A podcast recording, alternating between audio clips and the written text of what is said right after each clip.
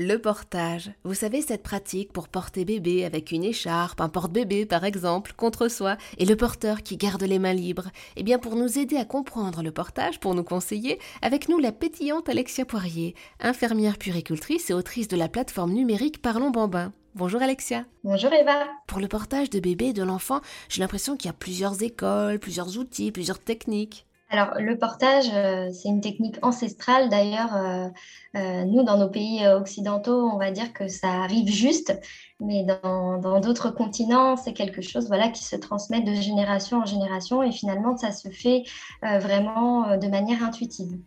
ça l'est moins par chez nous. Et ce que je conseille d'ailleurs aux jeunes couples ou aux jeunes mamans qui, veulent porter leur bébé, c'est plutôt de se renseigner sur les modes de portage parce que bah, il y a des mamans qui vont avoir une scoliose, euh, des papas avec des problèmes de lombaire, etc. Et selon le poids du bébé aussi, va pouvoir, euh, avec euh, peut-être une spécialiste, bah, adapter l'écharpe, les nouages. Bah, il existe même des portes-bébés préformés. Euh, donc euh, la conseillère ou le conseiller, l'expert va vous guider en fait en physique. Et mon conseil, c'est quand on se sent en difficulté de ne pas hésiter à participer à un atelier de portage en fait pour vraiment avoir des conseils personnalisés parce qu'il y a autant de bébés avec ces caractéristiques que de parents avec ces caractéristiques aussi euh, éventuellement problèmes de santé. Alors justement ça, ça m'intéresse. Je suis convaincue, je veux pratiquer le portage. Comment je m'inscris à un atelier de portage? Qui peut faire un atelier? Il y a des certifications peut-être? Alors exactement, certification, il n'y a pas de, formation euh, comment dire, euh, il n'y a pas de diplôme d'État, on va dire, de, formateur de, portage. Par contre, il y a beaucoup de certifications qui existent de moniteurs, monitrices de portage. Donc, euh, les personnes qui, se sont formées ont donc euh, elles-mêmes parfois pratiqué le portage avec leur bébé. Souvent, ça peut être des reconversions professionnelles où il y a même les professionnels de la petite enfance et de la santé pédiatrique, comme les infirmières puricultrices, les sages-femmes, qui, qui peuvent avoir cette casquette-là et être euh, spécialisée. Quoi qu'il arrive, euh, voilà, souvent les personnes qui, forment les parents ont cette certification et c'est mieux de l'avoir d'ailleurs. Donc euh, après, il suffit de chercher soit par votre propre réseau, bouche à oreille, peut-être que vos sages-femmes connaissent, peut-être qu'une doula peut avoir cette formation ou connaît des personnes qui sont formées, ou alors sinon, bah, Internet, c'est un peu magique aujourd'hui, mais quand on tape les bons mots-clés, on peut trouver facilement dans son département les personnes. Parfait, j'ai trouvé l'atelier de portage idéal, mais je n'ai pas le support pour porter bébé. Comment choisir le mode de portage le mieux adapté à mon enfant? Alors, euh, au tout départ, c'est vrai que moi, je, conseille vraiment les, écharpes, euh, vraiment écharpes pour le coup. Donc, c'est-à-dire euh, des, bouts de tissu. Donc, après, il y, a le sling, par exemple, où ça évite de faire un nœud. Vous passez, en fait, dans deux anneaux en métal, ça permet d'avoir un, un nœud à coulisses, en fait.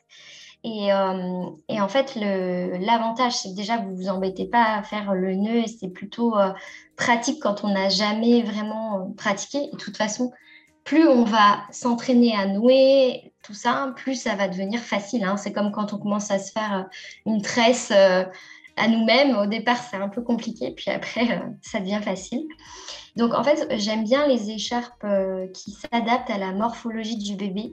Euh, qui est tout petit et on, est sûr qu'au moins, juste en serrant, ajustant euh, le nouage, le tissu posé sur bébé, on va envelopper en fait son, corps tout entier et ça va s'adapter à sa morphologie à 100%. Moins que, euh, plus que, je voulais dire, plus que le, le porte-bébé préformé euh, que je conseille moins d'emblée, surtout chez les tout petits bébés qui se retrouvent tout ratatinés dedans et parfois même euh, bah, le visage ne ressort pas. Ils sont tout ratatinés et c'est vrai que pour la surveillance, tout ça, et on peut se dire bah, que c'est peut-être moins physiologique pour le coup, c'est-à-dire, euh, alors quand on dit portage physiologique, c'est que le but c'est de garder l'enroulement naturel du bébé, donc le, dos rond, les jambes surélevées, un peu en fait comme la position qu'il avait euh, in utero, la position recroquevillée un peu fétale. Alexia Poirier, je rappelle que vous êtes infirmière puéricultrice et que vous partagez vos conseils sur les réseaux sociaux, notamment Instagram, avec Parlons Bambin. Le portage semble avoir beaucoup, beaucoup, beaucoup d'avantages. A-t-il également des désavantages, Alexia? Alors euh, oui, il y a quelques petits défauts. On peut agir ou pas sur certains défauts. Euh, typiquement, euh, le fait d'être en contact très proche avec son bébé, limite en peau à peau, bah, ça tient chaud.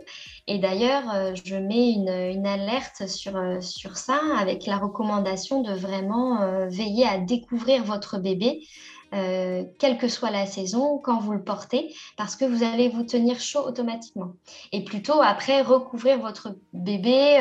Euh, il y a d'ailleurs des parkas euh, qui sont magnifiques, qui peuvent, vous pouvez ajouter en fait une rallonge avec des fermetures pour pouvoir contenir votre bébé dans votre manteau à vous.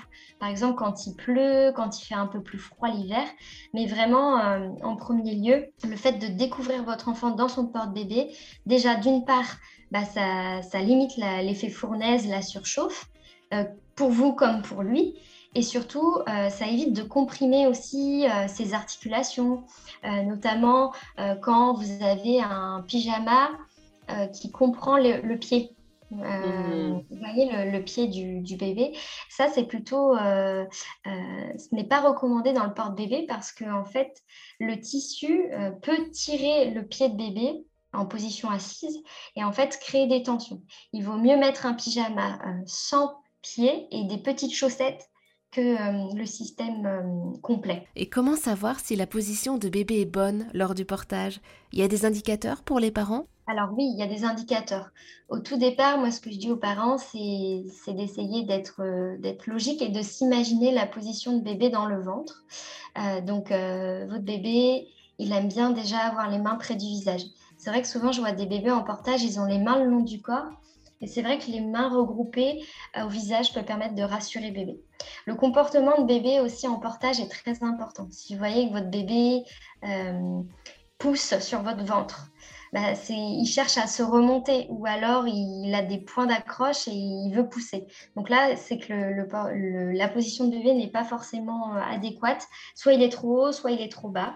Ensuite, il faut s'imaginer qu'il doit être soutenu au niveau de son bassin, donc plutôt assis, comme s'il était accroupi. Et les jambes doivent former un M. Donc on imagine un M, donc c'est-à-dire les genoux plus euh, sur le ventre, sur son ventre, que euh, vers le bas. Et euh, toujours les pieds libres. C'est très hmm. important. Merci beaucoup Alexia Poirier d'avoir répondu à nos questions. Tous les épisodes de notre podcast Enfance Éducation sont disponibles maintenant sur erzen.fr.